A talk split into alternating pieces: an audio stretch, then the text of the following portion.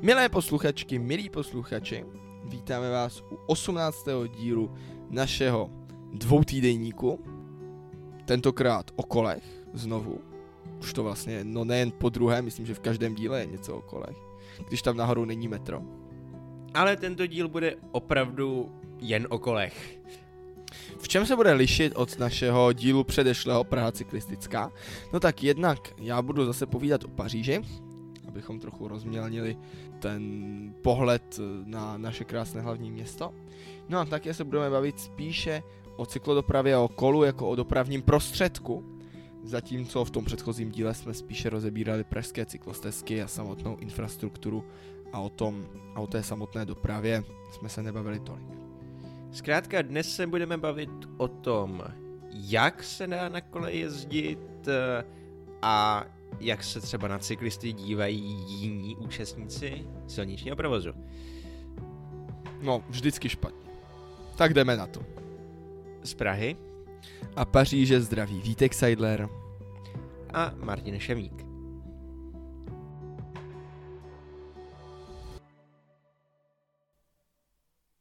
Když jedeš v Praze na kole, co ti, Martine, nejvíc vadí? Co ti na pražské infrastruktuře nejvíce chybí? Nemůžu říct, že by mi něco extra vadilo, nemůžu říct, že by mi něco extra chybělo, ale když se nad tím zamyslím, tak uh, myslím, že mneme z mnohého cyklisty pražského jsou uh, kočičí hlavy, tedy kostky, zejména v kombinaci s kolejemi uh, tramvajovými dokážou přivodit i nejeden pád. No zejména, když jedeš na těch, na těch silničních tenkých kolech, které do toho fakt mohou zapadnout. Já jsem znal někoho, kdo se takhle zranil. Um, ale je pravda, že ano, do Prahy je to spíš na, na horské kolo. V Paříži je pravda, že nemáme tolik kočičích hlav. Ony zůstala, ta dlažba zůstala pod asfaltem, ale pak jsme ji tady, pak nám ji tady zalili. Takže už takových několik desítek let se tady po kočičích hlavách moc neprojedete. Mně třeba v Praze trochu chybí uh, cyklo obou směrky, ne, že bychom žádnou neměli, třeba tu na národní 20 metrovou, ale ta většinou příliš nepomůže jako nějaké mobilitě v centru po starém městě. A já myslím, že k Praze křivdíš, Praha se docela v tom zřizování cyklobou směrek snaží, některé městské části více, jiné méně, Eh, zejména v centru Prahy je to vždycky problém, protože prostě uličky jsou úzké, nad to dlážděné, eh, plné zaparkovaných aut, takže eh, žádný úředník si nechce nechce troufnout zlegalizovat nějakou cykl obou směrku. A ano, občas se to člověku vymstí, jel jsem v létě táborem na kole a vyjel jsem takto zcela neohrožen do protisměru jednosměrky, která byla s chodou okolností dost široká a mm, vedla přímo k nádraží a ušetři, ušetřila mi asi nějakých eh, pět, možná 10 metrů převýšení, takže nebylo to, eh, nebylo to žádné jen tak zbůhdarma eh, porušování předpisů, a co se mi nestalo s mým štěstím, jsem samozřejmě hned, jak jsem do ní odbočil, potkal v protisměru e, městské strážníky, kteří mi samozřejmě dali, e, dali poučení o tom, že nemám jezdit e, jednosměrkou v protisměru. No tak já se nedivím, že je to lepší mimo centrum, protože mimo centrum taky těch jednosměrek není tolik.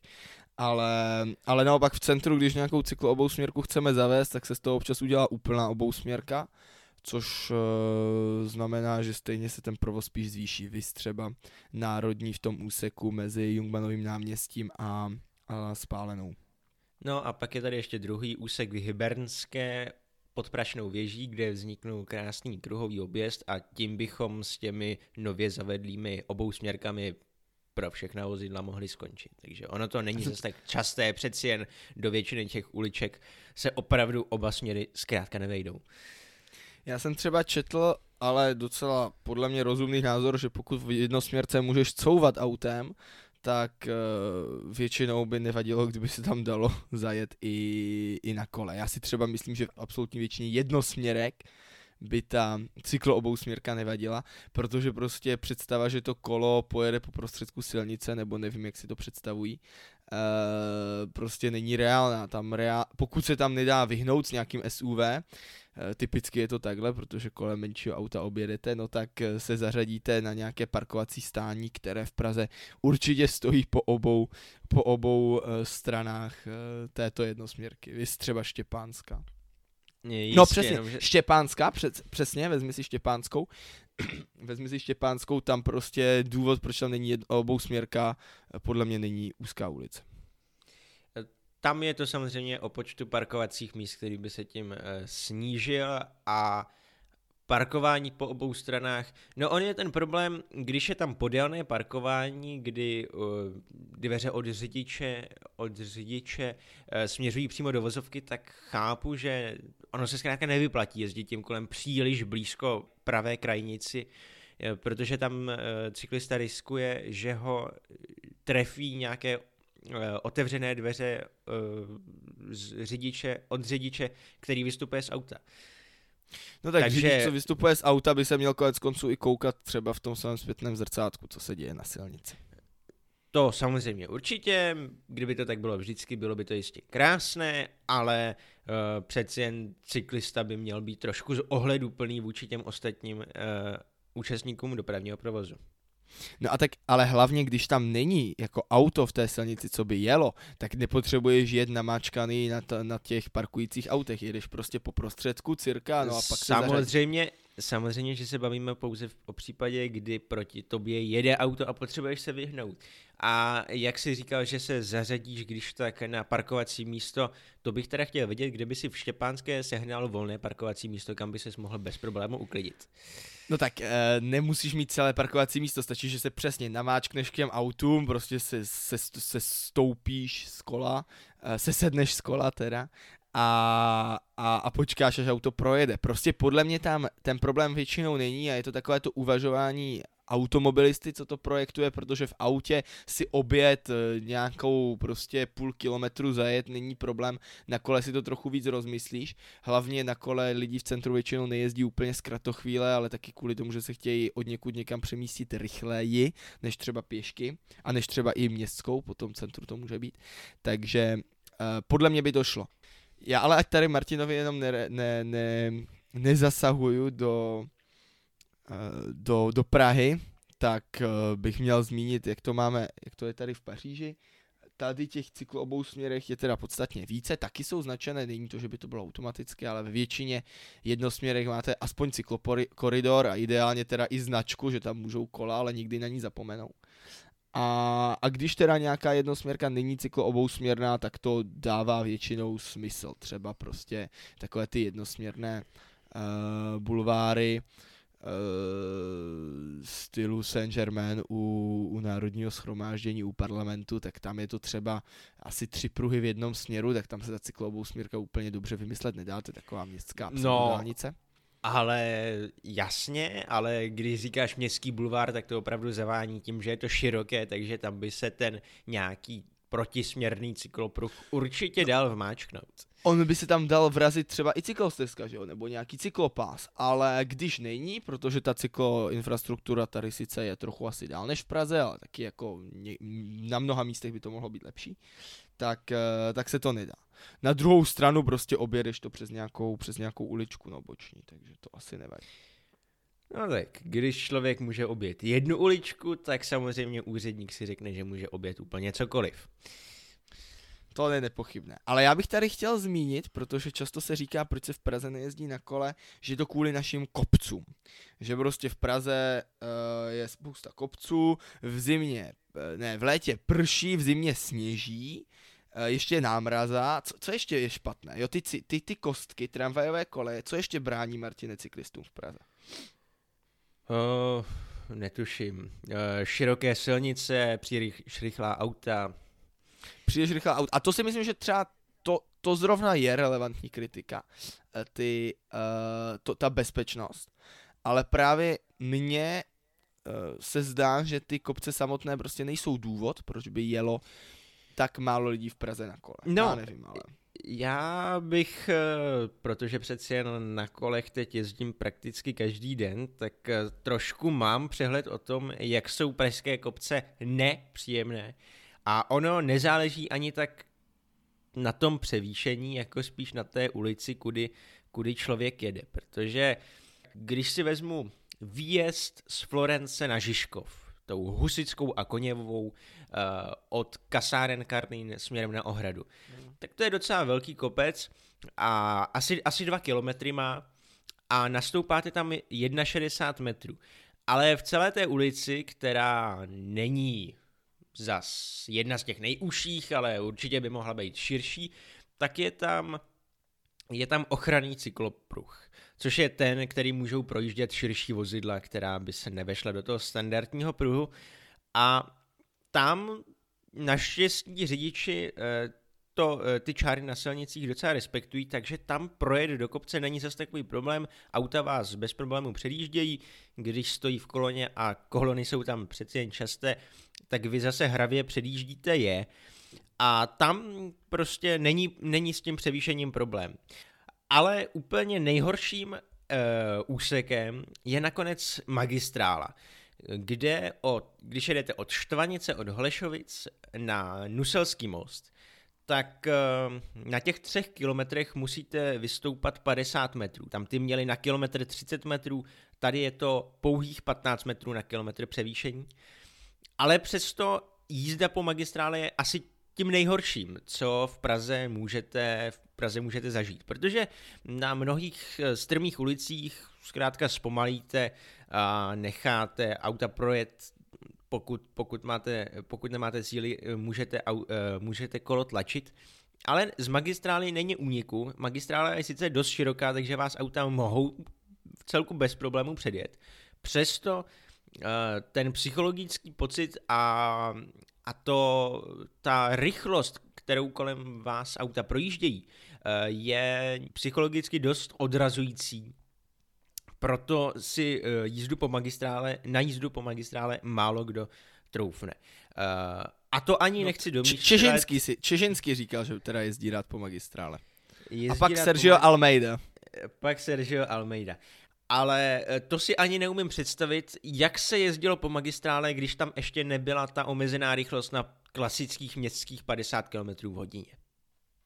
No tak je pravda, že ta rychlost dělá pro cyklisty taky dost. Já jsem chtěl říct, jo, k těm kopcům, my teda v Paříži, Paříže Placka, Uh, takže tady mnohem víc, co vám hrozí, třeba na takovém Champs-Élysées nebo jinde, uh, je prostě, že fouká vítr, protože když máte bulvár 10 km, vedle toho prostě 15 metrovou budovu, takovou tu klasickou Osmanovu, no to bude možná i kapku víc, nevím, uh, tak prostě ono to dělá takový uh, fénový efekt. No teda fén je teplý, takže spíš studený fén. Prostě protlačí to ten, protlačí to ten vzduch tím tubusem a, a je pravda, že jet proti větru je si myslím podobně náročné jako do kopce, což je ostatně problém i, i v těch jiných městech, kde se často říká, jak je super eh, doprava přímořských jako Amsterdam, Kodaň. Uh, já si tady dovolím vůbec vložku, že uh, vzdor cyklistickému nadšení třeba z Amsterdamu si myslím, že jeden z důvodů, proč je v Amsterdamu cyklodoprava tak úspěšná, je i ten, že ta městská hromadná doprava tam přece není na úrovni jako v Praze nebo v Paříži, že v něčem je to prostě pořád jistá potřeba individuální dopravy a místo autem, jako v Praze třeba, tak se tam jezdí na kole.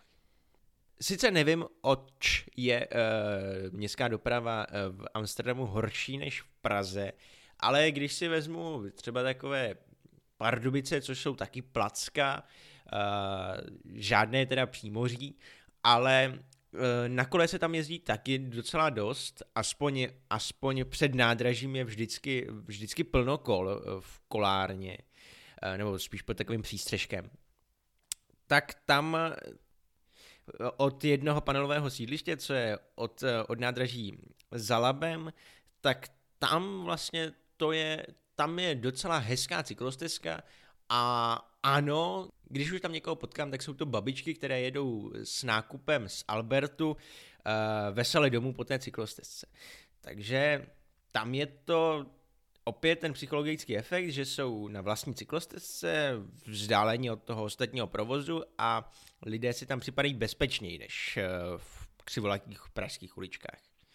No, mně připadá, že opravdu ta infrastruktura dělá nejvíc. Prostě kopec se dá zvládnout, jedete pomalej, vítr to, ta, to samé, ale Uh, ale co je náročnější je přesně, když vyjede vedle vás auto 50 nebo na magistrále do nedávna 70 to byla magistrála. 70. No, prostě městská dálnice se vším všudy. Uh, takže tak, tak to je podstatně méně příjemné. Ostatně v Paříži prošlo to českými médii značně kritizovaně, se snižovala rychlost na 30 km hodině, já bych zdůraznil, že ti, kteří měli někdy možnost projíždět Paříží, tak stejně o moc rychle než 30 km za hodinu nikde jet nemohli. Ono je jako, to je spíš taková, bych řekl, kodifikace nebo uzákonění něčeho, co tady reálně eh, vlastně už docela dlouho platilo, protože eh, těch semaforů, co tady máte po celé délce, je prostě ta, ta, to, ta zástavba je mnohem hustší, eh, provoz mnohem hustší a nemluvím jenom o špičce. Ale um, ta, to omezení na 30 km v hodině se týká i těch velkých bulvárů, jako třeba Champs-Élysées, nebo těch zrovna ne? Uh, já si myslím, že třeba na Champs-Élysées snad ano, ale je pravda, že správně říkáš, jsou výjimky, jsou výjimky, kde se dá jet 50, Uh, já si myslím, že na Champs-Élysées zrovna ne. A tam je to stejně jako co, co pár metrů semafor, takže tam to velký rozdíl nedělá. Nicméně pokud jde kolem vás auto 30, tak už ten rozdíl v, v vlastně v rychlosti kola a auta není tak velký a to je podle mě to, co zase dělá obrovský rozdíl v té bezpečnosti. A reálně eh, ta, ta představa, že tou rychlostí 50 km nějak zvlášť zrychlíte, je taky trochu milná, protože stejně v autě to, co vás nejvíc zpomaluje, není rychlost, jestli je to 30, 50 nebo 70 km hodině, ale to, že musíte stát na těch semaforech, kde prostě jedete 0 km hodině a to dělá mnohem větší rozdíl. Uh, jasně, rozumím, ale právě u té, u té bezpečnosti, tak eh, s, tou, s tím snižováním rychlosti a zvyšováním bezpečnosti to není, eh, to není lineární, není ta úměra, ale opravdu exponenciální, kdy to dramaticky se snižuje uh, dramaticky se snižuje riziko nějakého těžkého úrazu uh, při snížení rychlosti z 50 na 30 km v hodině. A to no, nejen no, protože... samozřejmě pro cyklisty, ale i pro chodce. No to, no samozřejmě pochopitelně, protože ta brzná dráha, přece jen to auto, nevím jak dlouho ještě jede při 30, ale už si myslím, že to zabrždění eh, je relativně dost rychlé, že už to budou fakt jako nižší jednotky, já se nebudu odhadovat radši, ale, ale myslím, že to mnoho metrů nebude. Tam je teda největší jako problém s tím, než to ten řidič vlastně zaregistruje. Pak už je to brždění docela, zrovna pneumatiky mají dobrý kontakt s vozovkou. Ale ještě to, co hraje velkou roli eh, v používání kol versus městské hromadné dopravy, tak si myslím, že je cena. Protože zatímco městská hromadná doprava je v principu dotovaná a relativně hodně dotovaná, jak v Praze, Praze. tak i Praze. v Praze určitě, ale upřímně i v Paříži máme docela dost dotovanou, sice to stojí aspoň vlastně, tady je asi roční kupon kolem 800 eur, takže za 20 tisíc, ale pořád to teda na západě, tady mezi západními metropolemi spíš všichni závidí tu pařížskou dopravu. Je tu hodně metra, když náhodou nestávkuje, tak jezdí docela dobře. Což je dobrá poznámka, to se neděje úplně výjimečně. Teď už úterý, úterky už několikrát nejelo metro. Ale to u nás, když jezdí metro, tak jezdí. Ale...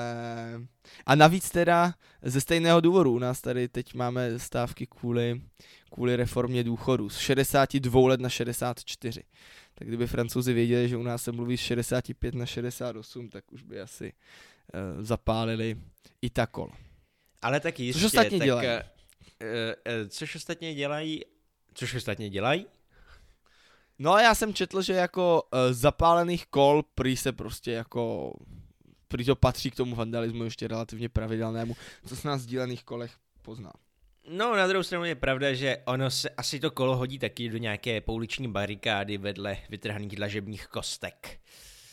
No tak je, to je pravda, oni proto vlastně to zalili asfaltem, tu svoji dlažbu starou, protože uh, je pravda, že tady některé ty ulice v Paříži ve své podstatě opravdu uh, se dají datovat až jako do, uh, do té římské lutécie, některé fakt jako vedou prostě v těch místech, kde to už stojí těch 2000 let. A no tak prostě tak ano, tak dlažbu zalili asfaltem, to je jist, jistější, ten se, ten se vytrhat nedá. A konec konců, když mají náhodou dlažbu, co, což oni používají často na výjezd z garáže, tak mají takovou dlažbu kamenou, takový trochu jiný typ kamene a mají to vždycky zalito betonem, že jo. Ano, což ano, je betonem, strašně takže- nepraktické, ale na Ano. barikádu se to použít nedá. Pravda, pravda. Nemůžete vsakovat, ale taky se to nedá vyndat. Eh, takže určitě, určitě plus pro, eh, pro místní samozprávu. Na rozdíl od, od městské hromadné dopravy jsou obecně méně dotovaná kola. Uh, Martin asi bude mluvit o Praze, ale, ale přesto v Paříži jsem zjistil, že to bylo docela zajímavé, když tady zavedli eh, ten systém Velib, což je ze, ze slov velo jako kolo a liberté jako svoboda, takže takový, takovou pěknou zkratku tady máme. Je to vlastně veřejná služba, nebo zajišťuje to radnice, no takhle, zajistila to radnice, ale není, není provozovatelem. Ono, ta smlouva se napsala docela zajímavě mezi Žise Deco, což je společnost, co i v Praze donedávna měla um, zastávky a měla tam, zpravovala reklamu. No a ta dohoda spočívala v tom, že Žise Deco bude spravovat eh, kola uh, výměnou za to, že bude mít pronajaty um, vlastně ty reklamní stojany. Zisk, co vznikne tady z pronájmu těch kol, jde ale radnici stejně jako veškerá předplatná, takže vlastně, že se jako uh, má ta kola, musí je spravovat a tak dále. Veškeré zisky jdou radnici a radnice za to umožňuje spravovat ty reklamní plochy. No, když se to zavedlo v roce 2007 na, na 10 let, tak byl odhad, že vlastně za reklamu tím, že se jako dostane asi 569 milionů eur eh, z, z reklamy, na tom vydělá a čeká, očekávalo se, že tak 235 milionů se vrátí městu. Což za 10 let vlastně znamená, těch 330 milionů za 10 let to vlastně znamená přes 1500 eur za rok na jedno kolo. Což eh, bylo, myslím, že docela legitimně kritizováno jako dost drahá cena. O to víc, protože, eh, protože ta společnost si vlastně vyjednala s Pařížem tím, že to, z Paříží, že, um, že otevřou tu smlouvu, protože vandalismus byl v Paříži tak velký, že se vlastně Paříž podílí na té opravě kol nakonec. Původně to měla spravovat uh, ta společnost, ale byla tak zděšena, že by se jí to mohlo nevyplatit, že, že otevřeli tu smlouvu a město se podílí neúplně malou částkou, nepamatuju si přesně hodnotu, na, na opravě kol. No tak v Praze je to trochu jiné, protože Rekola eh, se do Prahy dostala již o mnoho dřív, eh, než byl ten bike sharing propojen eh, s městem, než byl propojen s lítačkou a dalo se s ním, eh, zkrátka mohlo se jezdit pouze na ta mm, předplatná od této firmy, potom se přidal i Nextbike a až od října 2021 byl zaveden, bylo zavedeno propojení tohoto bike sharingu eh, s kartou Pražana, zelenou, s lítačkou, kdy každý, kdo má kupon na lítačku zakoupený, tak si může v těchto dvou aplikacích, v každé zvlášť, propojit tento kupon a získat tím každý den u obou společností dohromady eh, dvakrát 15 minut jízdy na kole. Z Zdarma. začátku byly čtyři vlastně dokonce. A vlastně od té doby ten bike sharing s lítačkou funguje.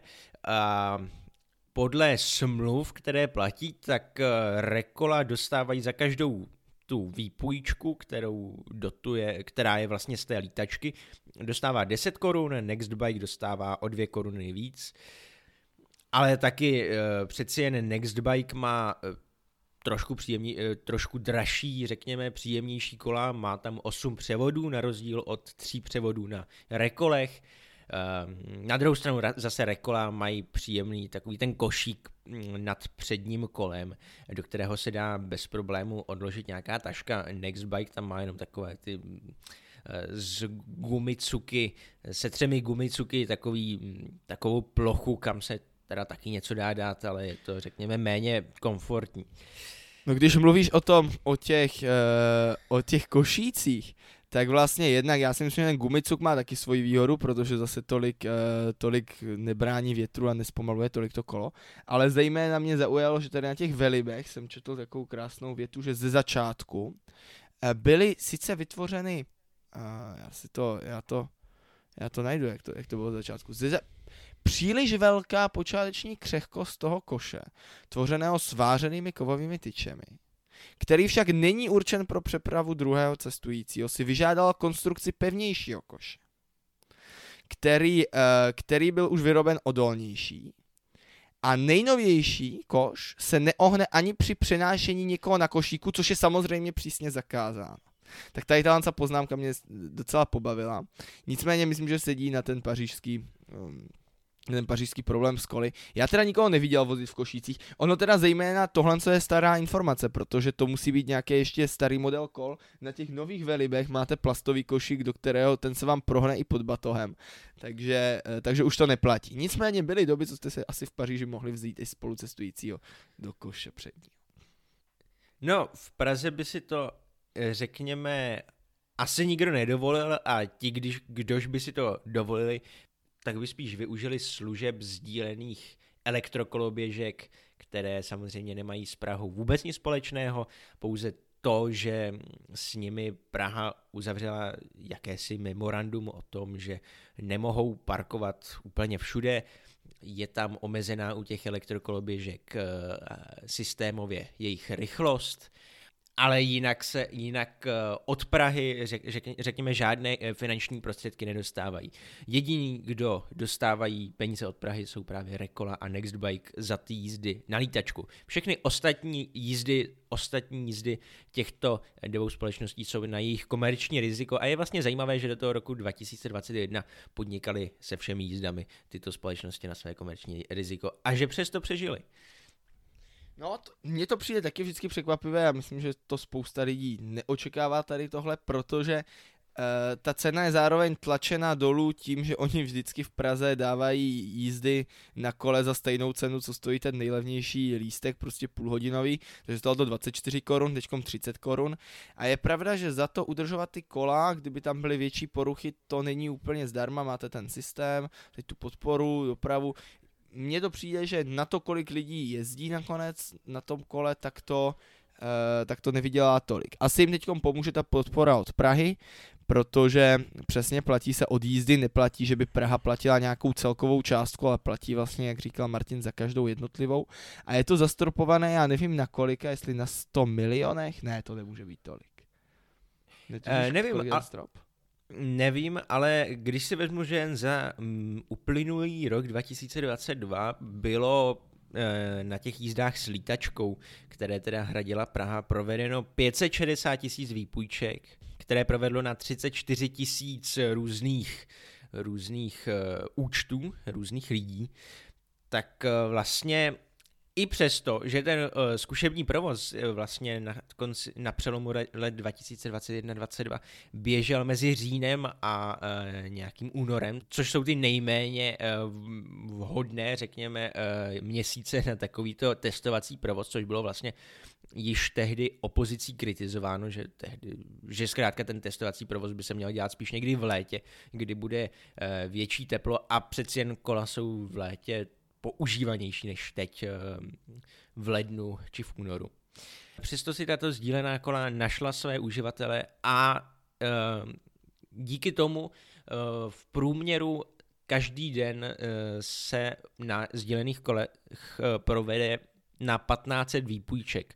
A opravdu tím se počítá každý den sváteční, jak štědrý den, tak ty lednové mrazivé dny. Což je asi nemálo. Kolik je to v Paříži? Je tam ten rozdíl mezi denními vypučkami opravdu tak... Jaký tam je vlastně rozdíl? No já jsem koukal, že v Paříži, ale bylo to myslím, že měřeno někdy v březnu, v dubnu, což jsou takové jako ty jedny z těch lepších měsíců, tak těch výpůjček bylo v roce 2021 asi 100 tisíc denně, přičemž školy asi 20 tisíc, v Praze jsou vlastně 2 tisíce. Uh, což dělá dost, to dělá vlastně pět výpůjček na kolo, což není málo, ale já bych se tě spíš, Martine, zeptal, kolik si myslíš, že se za týden kol ztratí v Paříži? Z těch 20 tisíc typoval bych tak, Paříž je velká, řeknu 10 kol. Tak za týden se ztratí, já tomu moc nemůžu uvěřit, ono se jich část najde teda. A za týden se ztratí 600 až 1000 kol průměrně. Z toho uh, větší část se najde, ale tak 300 jich po každém týdnu chybí. prý se prodávají uh, do Afriky a do východní Evropy, což mě pobavilo taky teda. Uh, ale to číslo je prostě šílené a právě i kvůli tomu um, vlastně Žise Deko a teď to patří Smovengu, což je nějaký spolupráce čtyřech společností od roku 2018, která už to teda teď nemá nic společného s reklamou v Paříži, um, která to spravuje a nevím, jak to teď probíhá s tou podporou. Tak um, tak proto se vlastně vyjednalo to, že, že Paříž bude přispívat na tu opravu, protože soukromník si to nebyl schopný dovolit. Je to konec konců šokující. Paříž má, co se týče toho vandalismu z koly, mnohem větší problém než jiná města, než Lyon, než Moskva, eh, kde, kde, tyhle, kde ti to operátoři také provozují. Konec konců v Praze, když je tam prostě jedno rekolo, jeden Nextbuy, tak jezdí v Paříži, když vidím pět, pět velibů, tak já jsem si jistý, že už jako vlastně v zásadě žádný z nich nejede, protože prostě pět velibů na jednu stanici, to je průměrná hodnota eh, prostě rozbitých kol, takže vůbec neočekávám, že by se tím dalo jet. A je konec konců zajímavé, kdybyste tady někdy jeli, to jsme si ještě v Praze nezvykli, ale v Praze taky s tím máme takový problém. Dlouho jsem nechápal, nebo turisté nechápají, proč jsou některé ty sedla otočené, tak to je vlastně to je takový spontánní nápad lidí, že eh, když prostě kolo nejede, je s ním nějaký problém, tak otočíte sedlovku. Ano, sedlovku o 180 stupňů dozadu. Ale tím, že v Paříži si vlastně magistrát určuje vlastně vlastní tu infrastrukturu, tak sám si určuje, kde všude budou eh, dokovací stanice, že? Jo, ty dokovací stanice, jsou tady dokovací stanice přesně, které mají normálně, do kterých tím kolem zajedete, vlastně nepotřebujete na to vůbec takové to odblokovávání mobilem, ale já nevím, jestli je to úplně dobrý, jako v tom roce 2007 toho určitě se moc jinak udělat nedalo. Dneska já jsem k tomu spíš skeptický, protože sice potřebujete mobilní data, ale to už není takový problém jako ten fakt, že eh, prostě ty stanice mají tím pádem nějakou kapacitu. A prostě někam přijedete v Praze těch kol, tam vlastně můžete dát jako trochu kolik chcete, Uh, byť je tam vždycky napsal. Oh. Ano, přesně, je tam sice napsaná nějaká virtuální kapacita, ale často není problém najít na místě s deseti volnými stojany 20 eh, odložených kol. A právě tím, že v Praze, v Praze jsou tyto dvě, eh, jsou eh, Rekola a Nextbikey doktovány, tak součástí té smlouvy je podmínka, že musí být těmito sdílenými službami pokryto 90% stanic pražského metra. A vlastně v posledních dnech, myslím, že 11. února, bylo, uh, Rekola rozšířili svůj akční rádius na další stanice metra. Jsou to vlastně ty koncové úseky vlastně od Nových Butovic dál na Stodůlky a nebo zase na Chodově k Gájím. A vlastně je často, a řekl bych oprávněně kritizováno, že sice jsou takto účelově jednou stanicí zaplácnuty tyto stanice metra, čímž je splněná ta povinná klauzule, Avšak, když se podíváte pak na mapu, tak v celém... Tak není nic jiného, no, nedá se tak, nikam tak tam. Přesně, dá se tam dojet jenom od jedné stanici ke druhé, což pak se vytrácí ten efekt eh, jízdy na nějakou poslední míli, eh, která by vám pomohla uh, dostat se od, od té městské hromadné dopravy přímo domů. Takže opravdu na jihozápadním městě nebo na jižním městě, tam s rekolem nebo s Nextbikem se sice dostanete, ale praktická využitelnost je dost, dost omezená. To je ostatně výhoda těch rekol, které se dají teda aspoň v centru nechávat kdykoliv, nebo teda zase záleží, někde to ty městské části blokují a domluvili se na určitých místech, ale je pravda, že to má určitou výhodu oproti tomu systému Nextbikeu, nebo to, co máme my tady v Paříži, kde prostě máte ty stojany. Tak v Paříži je síť fakt tak hustá, že to ničemu nevadí ve směs, ale v Praze to místy fakt uh, nestačí, zejména když tam chcete dojet za těch 15 minut, tak se skoro jako ani nedá jako, jako dojet bez nějakého příplatku. Je pravdou, že slušně pokryté je to centrum, vlastně Vinohrady, ale na Vinohrady No, spíš ten Žižkov, ale na Žižkov nikdo moc nejezdí, protože tam je sice hromada e, cyklostojanů, hromada těch míst a dokonce u Rekol jsou všechny s bonusem, že když tam dojedete a odstavíte kolo e, na Žižkovském e, nějakém tom parkovacím stáním, tak vám e, Rekola proplatí posledních 30 minut z jízdy, takže většinu jízd můžete takto vykonat zdarma. Problém je, že musíte vy, vyšlapat ten kopec, což se nikomu moc nechce. ale uh, i Rekola upouštějí od tohoto plošného pokrytí, uh, pokrytí, uh, zo, uh, pokrytí městských částí zónami. Právě uh, v Holešovicích, kde Rekola začínali, na Letné a teď vlastně i v Libni byly tyto plošné zóny zrušeny a byly nahrazeny těmi klasickými parkovacími stáními, což Což zkrátka jenom uh, připodobňuje více a více rekola uh, nextbikeům a vlastně z pohledu, z pohledu nějaké ekonomické návratnosti a nějakého smysluplného uvažování je zajímavé, že ještě se tyto dvě společnosti uh, provozující bike sharing v Praze, že se nespojily. No, aby to spojení nebylo jednoduché, tak Nextbike je mezinárodní vlastně síť, zejména v Německu, oni mají, já nevím, 30-40 těch měst, fakt hodně, i v jiných, i v jiných e, městech. Eh, v, pra, v konec konců v Česku mají několik měst, více než, víc než 10, si teď myslím už těch Nextbikeů. Oni v mnoha místech, kde byla ta Rekola, tak to vlastně převzali potom ten servis.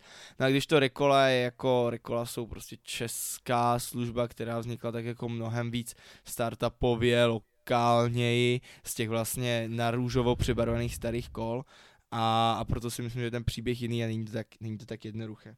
Já ale ještě k té Paříži jsem chtěl říct, protože fakt to není obvyklé, tady je prostě s tím vandalismem problém. Denně se snad opravuje tisíc kol, jsem četl. A to teda přesto musím říct, že v absolutní většině, jako když narazíte na tu stanici, tak to jako nejede moc dobře. A takové věci jako třeba chrastící řetěz, nebo že vám jako jedno, jeden převod nefunguje, to se jako um, to teď vůbec nehodnotím, uh, ale, ale mě třeba proto zaujalo, že v Barceloně, což je takové město jako pro turistický život poněkud divočejší asi známe, tak vlastně vůbec se kola e, sdílená neumožňují dávat turistům. Vy musíte mít e, prostě nějaké potvrzení o, o tom, že tam bydlíte, aby vám to, aby vám, abyste mohli jezdit na sdílených kolech a, a vlastně jinak ti turisti musí jezdit městskou hromadnou dopravou, ve které toho aspoň tolik e, nerozbíjí. Což si myslím, že No ve finále jako to dává trochu, může to dávat trochu smysl, no. Byť teda v Paříži si nemyslím, že to ničí nutně jenom turisti, ale asi i e, prostě ti pařížení, kteří zapalují auta a tak podobně. A tak podobně, to zní, to zní pěkně. Na silnicích ostatně můžete potkat uh, v Paříži i v Praze také poslední dobou čím dál tím víc cargokol. Uh, ty mají několik Depp, ty vám asi řekne v, pra, v, pra, v Praze Martin, ale, ale v Paříži dokonce nejen uh, jezdí jako, um, um, jak se tomu říká česky, uh, zásobování někdy na kolech, ale máme tady taky rikši se nám, uh, při, přibývá tady tuk-tuku, což mi připadá opravdu úsměvné, tak jako připomíná to trochu uh, nějakou zemi azijskou, kde opravdu tady někdo šlape na elektro uh, rikše, takže dost často přesně šlape, nebo je teda opravdu elektrická celá a a rozváží se to i na tom, včetně turistů, takže to, je, to jsou současné tendence z, z tady francouzské metropole, která tady, které tady třeba ještě před třemi lety vůbec nebyly. No, v Praze jsme se Paříží zřejmě inspirovali, nebo možná i naopak, protože v Praze najdeme taky pár rikš, ale jsou jenom zaparkované, zabržděné, ověšené světýlky před salony s tajskými masážemi. A Cargokola e, v Praze sice běží dva e, testovací projekty, jeden v Natěšnově na Florenci, přímo pod mostem magistrály, vlastně naproti tomu McDonaldu slavnému, který je taky pod, pod mostem schovaný tak eh, tam je jedno cyklodepo, kam eh, ráno přijedou dodávky těch spedičních společností, tam je PPL, DPD, eh, jsou tam prostě různé společnosti. A potom se na různých kolech, elektrokolech s různými nástavbami, občas je to taková tříkolka velká, občas je to kolo, kde má ten kurýr bednu s nákladem před sebou, někdy je to dokonce, z, eh, že ten náklad je na vozíčku zaháknutý za kolem, takže opravdu různé typy a výjíždějí eh, směrem do centra Prahy, jak z Těšnova, eh, z podmostu, tak z podmostu na Andělu, vlastně je to ten most mezi Strahovským tunelem a tunelem Mrázovka, kdy když jedete po plzeňské směrem eh, nahoru do Košíř a do Řep, tak eh, pod tím mostem vpravo se taky nachází toto uh, cargo depo, které bohužel svým provedením blokuje přilehlý chodník, protože oni jsou to vlastně takové ty přenosné mobilní ploty, které se dávají kolem nějakých uh, stavenišť, tak ty tam vlastně jsou a už několik let tam, uh, několik tam let stojí brání průchodu, tak trochu, on ten chodník taky není úplně nejdůležitější, ale působí to stále dosti provizorně. Ale abych se dostal ještě k poslední věci, tak jsou to elektrokola. Ty v Praze totiž zatím nemáme, nebo máme, provozuje je Uber, jsou červená, ale nejsou zapojené na toho městského projektu sdílených kol, takže si je s lítačkou nepůjčíte. Ale v těch nových smlouvách, které byly uzavřeny v minulém roce na dobu 4 let, tak krom pokrytí 90% stanic eh, metra těmi stanicemi, tak je tam i eh, zavedení elektrokol do toho pražského bike sharingu s lítačkou. Takže časem bychom se mohli dostat třeba na nějakou desetinu toho celkového počtu kol, že by mohla být i elektrokola. No, my tady máme, myslím, 35% těch velibů je teď elektrických, mají trochu jinou barvu, uh, modrou a, a zajímavé je, oni teď zdražovali, protože problém je, že se o hodně víc používají, že jako ano, kol je to asi 35%, ale asi 70% jízd nebo v délce jízd, nevím teď jestli v jízdách nebo v délce jízd je 80%, a tím pádem eh, to opotřebení je tam větší, projeví se to rychleji, takže, takže to zdražili, no ale tady už teda elektrokola jsou, a jsou za trochu dražší tarif, eh, případně si můžete připlácet za každou jednotlivou jízdu Um, ve směs pro představu jedna půl hodina stojí v Paříži už docela dlouhodobě jedno euro, uh, no a pokud máte předplatné, které opravdu nestojí hodně, když ho máte na rok, tak to stojí asi 3 eura 10 na měsíc, takže opravdu ne mnoho. Pro studenta dokonce ještě méně, takový symbolický poplatek, za rok zaplatíte jako student 27 eur, jako dospělý asi 37-40, cirka tak to bude, a s tím máte prostě tolik půlhodinových jíst, eh, kolik chcete, při to, přičemž ty, no ty elektrokola na 3 čtvrtě hodinu stojí snad 2 eura. A dokonce bez předplatného snad teď už dokonce 3 eura, tam to, tam to zdražilo docela dost. Martin se ale i s těmi cargo koly dostal uh, vlastně k tomu, k čemu jsme se snažili dostat celou dobu a je super, že se k tomu dostaneme aspoň tady na 59. minutě a to je k tomu, to je k tomu potenciálu, k těm možnostem té cyklodopravy a k tomu přístupu veřejnosti, protože uh, nejčastěji já si představím pod někým, kdo mě přesvědčuje o, to, o těch limitech cyklodopravy v Praze, že vlastně je potřeba chránit auta v centru města, protože uh, to víte, potřebujete třeba převést skříň z IKEA nebo um, instalatéra s žebříkem, no a ten přece nemůže jít v tramvaji nebo na kole.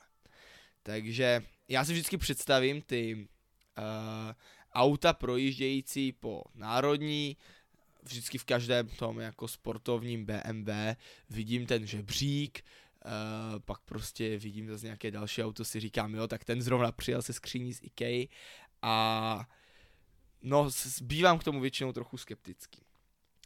Je pravda, že zrovna na těch velkých ulicích, na Smetanově nábřeží, na Národní třídě, to jsou bohužel pořád, pořád takové transitní tahy, byť je to samozřejmě lepší, než to bylo někdy před 50 lety, ale tehdy tehdy přeci jen to nebylo kudy oběd. Dnes už, eh, dnes už eh, jsou jistá omezení na těchto ulicích. Byť ne taková, jaký, jaká by si možná, no, místní. Ono je to těžké. Někteří místní totiž horují za to, aby aby bylo nejen co nejvíce parkovacích míst, ale aby se dalo vlastně prakticky všude dostat tím autem a jiní zase chtějí mít Prahu co nejlépe dostupnou pěšky, kdy zkrátka, ne, zkrátka nebát se víc ze svého bydliště, ze svého domu, eh, který je v centru a někam, někam jít, eh, nebát se toho, že co já vím, že na přechodu jim pod nosem rychle profrčí nějaké, nějaké to sportovní vozidlo. A já si třeba myslím, že přece jen, jako samozřejmě skříně z Ikea a instalatéři jsou jako validní argument, problém je, že to není pravda, že by tam jezdili jenom tihle. Není na druhou pra- stranu pravda, že je to transitní. Já vím, že mě překvapilo, že fakt 60% dopravy v těchto místech opravdu jsou místní že těch já nevím, ale je to opravdu velká část, takže není pravda, že by lidi byli líní jet blankou a tak prostě jedou po Smetanově nábřeží, takže na to taky nechci úplně nadávat, protože to není úplně pravda. Ale, ale já si myslím, že by tomu minimálně pomohlo, protože se skříní ZK by vám to určitě nevadilo, symbolický poplatek za prostě vjezd do určitých zón a prostě já nevím, za 50 korun, za 100 korun můžete, můžete vjet, můžete na nějakou dobu prostě projíždět a omezí se tím logicky ten průjezd. Myslím si, že by tam nemělo být úplně předplatné, protože předplatným automaticky jako podporujete tu jízdu, když to tady jde jako spíš o to omezit ten zbytečný průjezd, protože doteď i prostě v Praze, ve které je skvělá městská hromadná doprava v dobrém stavu a jako nemyslím si, že nějak jako nebezpečná, nebo jako, že by se tam lidi museli cítit nějak ohrožení, prostě spousta lidí používá i pro cestu na Jungmanovu, eh, na Jungmanovo náměstí třeba auto. Má tam sice samozřejmě parkoviště, takže aspoň nepřekáží na ulici, eh, ale ale prostě vede to k těm ranním zbytečným špičkám a horšímu průjezdu třeba tramvajemi, které v Praze mají konec konců velkou roli. Není to jako v Paříži, kde se všude jezdí metrem, ale u nás přece v to centrum pokrývají vlastně hlavně tramvaje. Na tramvaje ostatně Pražané v centru také často nadávají a nechtějí, aby se stavěly nové tramvajové trati, třeba ty, ta na Václavském náměstí nebo v ulici na Příkopech. Ale to už bychom se dostali zase někam jinam. Ono samozřejmě jízda autem je v mnoha ohledech rychlejší, i když si myslím, že v centru ne o tolik, ale hlavně komfortnější. Konec konců auto to je takový pojízdný deštník. Uh, mě Martin správně jednou upozornil na to, že když jedu náhodou e, ve špičce za deště, tak je opravdu mnohem horší ta doprava, než když špička není, protože i ta doprava na nejbližší autobus, pěšky, spoustu lidí odradí a radši jedou autem. Souhlasím, jenom tady vstoupím, ano, plechové deštníky a ani nemusí fakticky pršet, úplně postačí, když je předpověď, že bude pršet. To pak jsou vždycky po ránu zacpané ulice, malou stranu se nedá prakticky projet. A máte tam takovou tu duhu, jako jedete, v té, jedete prostě po té ulici, snažíte se naře, zařa, zařadit na tu strakonickou, čekáte 20 minut a vidíte tu duhu. To je takový, bych řekl, úplně jako krásný, eh, krásný pohled na eh, předpověď deštivého počasí. Nicméně přístup veřejnosti ke kolům se taky dost liší. Si myslím, že v Praze je opravdu jeden z těch nejhorších. V Paříži je to e, samozřejmě mnohem normálnější jezdit na kole i svém, konec konců e, tady není jen otázka, kdo jezdí tím bike sharingem, ale prostě kola si bude půjčovat, e, uvolňovat, vlastně některá místa na parkovištích jsou dnes uvolněna pro, ta sto, pro ty stojany na kola a a záleží, jaký je k tomu obecný přístup, uh, přesně, přístup veřejnosti. Zatímco v Praze uh, se bere kolo jako ta víkendová kratochvíle, s kterou si máte zajet do uh, ujezda nad lesy za Prahu, uh, tak, uh, tak v Paříži se to jako dopravní prostředek používá víc. A konec konců Ono to je i legislativní, je to vlastně i právní rozdíl tady v tomhle, protože ve Francii konkrétně teda platí, že vlastně kolo má podobnou ochranu jako chodec. E, takže pokud proběhne srá, srážka automobilu s bicyklem, tak je to vždycky vina e, automobilisty. Samozřejmě tam budou jako polehčující okolnosti a tak dále, ale je to vždycky vina automobilisty. Což má své výhody, co se týče ochrany, ale také podstatné nevýhody když na neznačený, mimo přechod, když ti přechází chodec, tak uh, je to vždycky chyba motoristy, že ne, neupravil rychlost, že Bůh ví co. Ano. ano.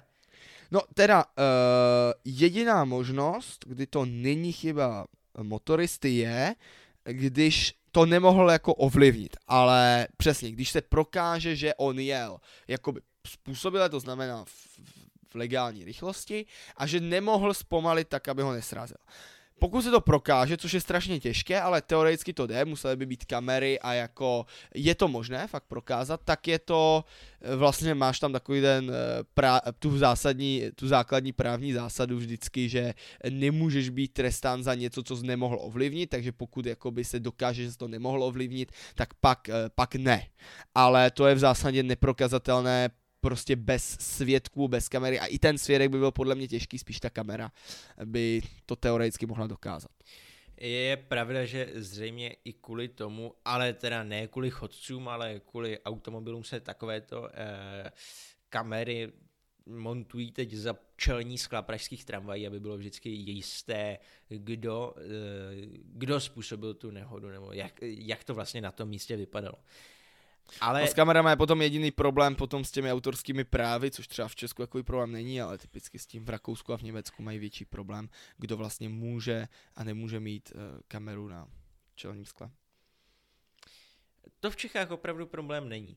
A v Čechách eh, mno, m, není problém dokonce ani e, další věc.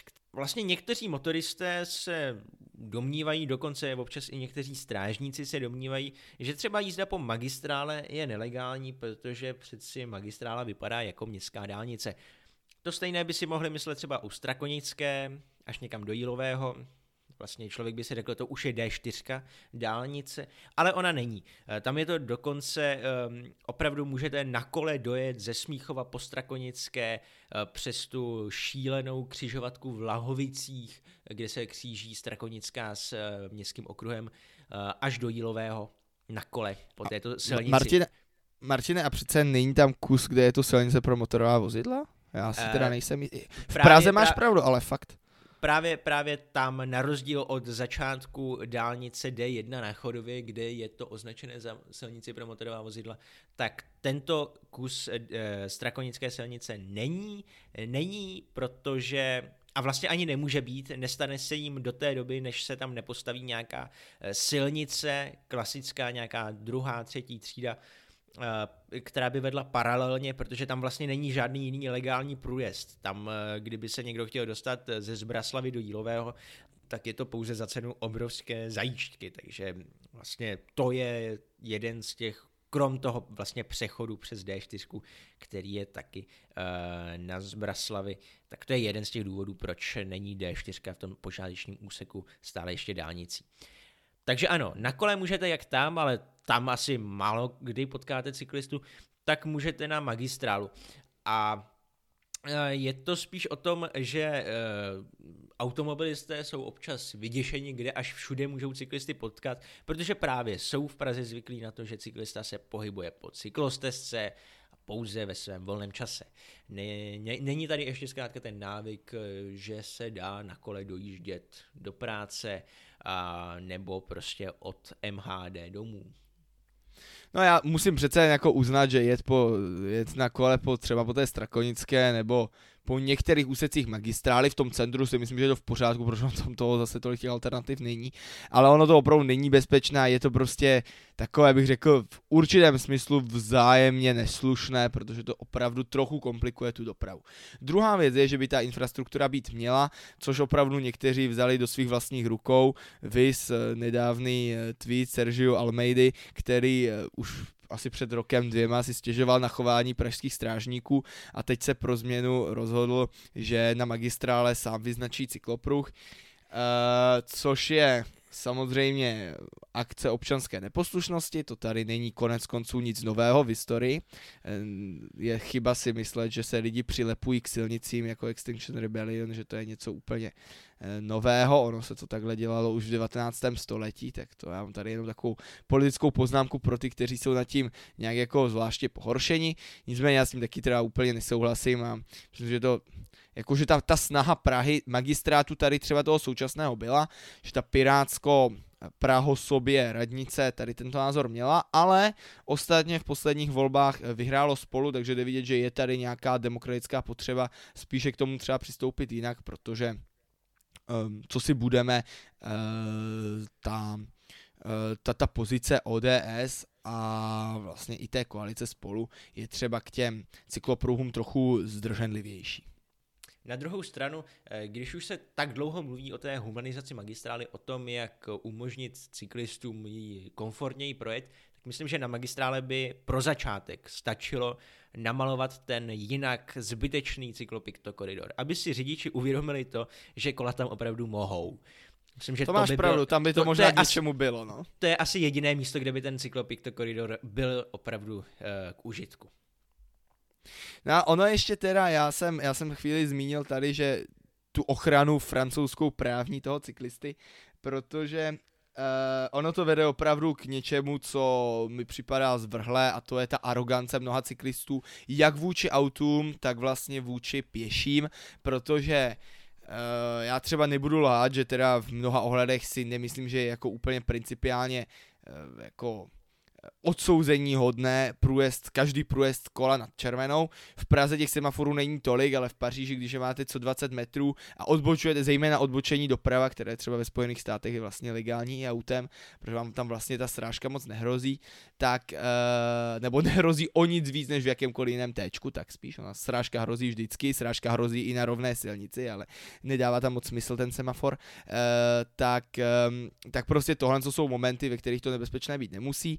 Cyklista taky slyší, pokud teda nejede v sluchácích, což je čím dál tím oblíbenější tendence, kterou teda úplně nechápu na těch silnicích, ale, ale i to se děje. Nicméně normálně slyšíte a prostě za tichého provozu jako máte představu o tom, kde, kde co jak jede. Takže eh, v Paříži rozumím, že někdy cyklista projede na červenou, protože ta zelená vlna pro něj není dělaná, on to v té své rychlosti dost často stihnout nemůže a pak to trvá vlastně pro něj strašně dlouho.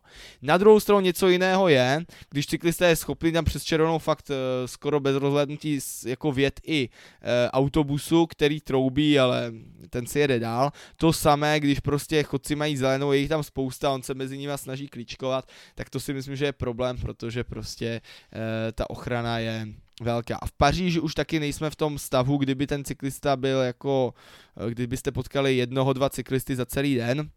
Máte tady ulice jako třeba Rí Rivoli eh, za Louvrem, kde, já jsem se vlastně, nevím jak to tam teď je, ale myslím, že tam tak zůstalo od covidu, kde prostě máme čtyři pruhy, z nich tři, nebo možná už to omezili teda na dva, jsou pro kola, jeden pro autobusy, a, a vlastně pro auta. Takže máte ne, o, jako obrovský prostor, nepoměrný, něco, co by v Praze nikdy asi vzniknout nemohlo pro, pro, pro kola. Ten provoz je tam opravdu velký a prostě tam ty, tam ty, tam ty e, semafory je potřeba respektovat už jenom vůči těm cyklistům, protože prostě tam se opravdu potkává ta doprava ze všech stran. Ano, vždycky je to o té slušnosti, nějaké vzájemné ohleduplnosti. Vlastně ani jako když ho vezmu na nějakou když to mám porovnat, tak vlastně třeba to pravé odbočení na červenou opravdu není za mě takový problém, jako když eh, si nějaký cyklista eh, usmyslí jet po chodníku. Což zrovna mezi těmi cyklisty, kteří jezdí na kole často Prahou, tak bych řekl, že to není tak časté, ale třeba ti začínající nebo ti ne tak častí, tak eh, po chodníku rádi jezdí a je pravda, že je to větší problém spíš u těch elektrokoloběžek, které na chodníku když už teda nějaká je v provozu elektrokoloběžka, tak po chodníku jezdí prakticky, prakticky výhradně, byť tam nemá co pohledávat. No ale je to klasický výsledek toho, že prostě cyklista se v Praze necítí bezpečně, protože prostě eh, kromě toho, že furt musí poslouchat, jak vlastně jako kazí tu pražskou dopravu a to auto, které by se tam mohlo projet a veze tu skříň z Ikej, tak, eh, tak ještě k tomu Uh, ještě k tomu prostě opravdu cykla, infrastruktura k tomu není přip, uh, připravená a já bych na jednu stranu sice nesouhlasil s tím, že je v Praze tak nebezpečné jezdit. Není to pravda, když tak eh, mohou naši posluchači sednout někdy za kolo. Reálně se nestává, že by lidi objížděli cyklistů nějak jako v nebezpečné vzdálenosti, že by, uh, že by troubili, že by měli nějaký problém. Je to opravdu velice výjimečné a vesmě se dá zajet opravdu všude docela slušně ale spíš to celkové nastavení, ty, ty úzké ulice, to, že prostě opravdu musíte jet společně s těmi auty, může být nepříjemné. Tramvajové koleje si třeba upřímně myslím, že jsou ve finále pro cyklistů mnohem méně bezpečné, než, um, než, ta, než ta spoludoprava s auty. Já rozumím, chápu, v některých městech, jak víte, kdysi objevil, v některých městech, myslím, že to bylo v Nizozemsku, instalují do těch žlábků tramvajových kolejí takové... Ne, ne, ne, to, to jsme, pardon, já ti tady předuším, aby to bylo dobře, to je, to je někde ve Švýcarsku, mám pocit, že v Curychu a bude to i na, je to i na našem Twitteru, já jsem to, někdo to, někdo to objevil, ano. Ano, takže, takže uh, jsou vlastně nějakým takovým jakoby polštářem plastovým vyplněné ty eh, žlábky, takže se tam hůř zapadá a tramvaj, která tam projíždí, tak to vlastně jako protlačí. Ale mně to vlastně přijde jako docela nešťastné řešení, přece jenom je to plastové, opotřebuje se to, je, je to docela zbytečné a vlastně z pohledu dnešní ekologičnosti to asi taky úplně nevyhovuje.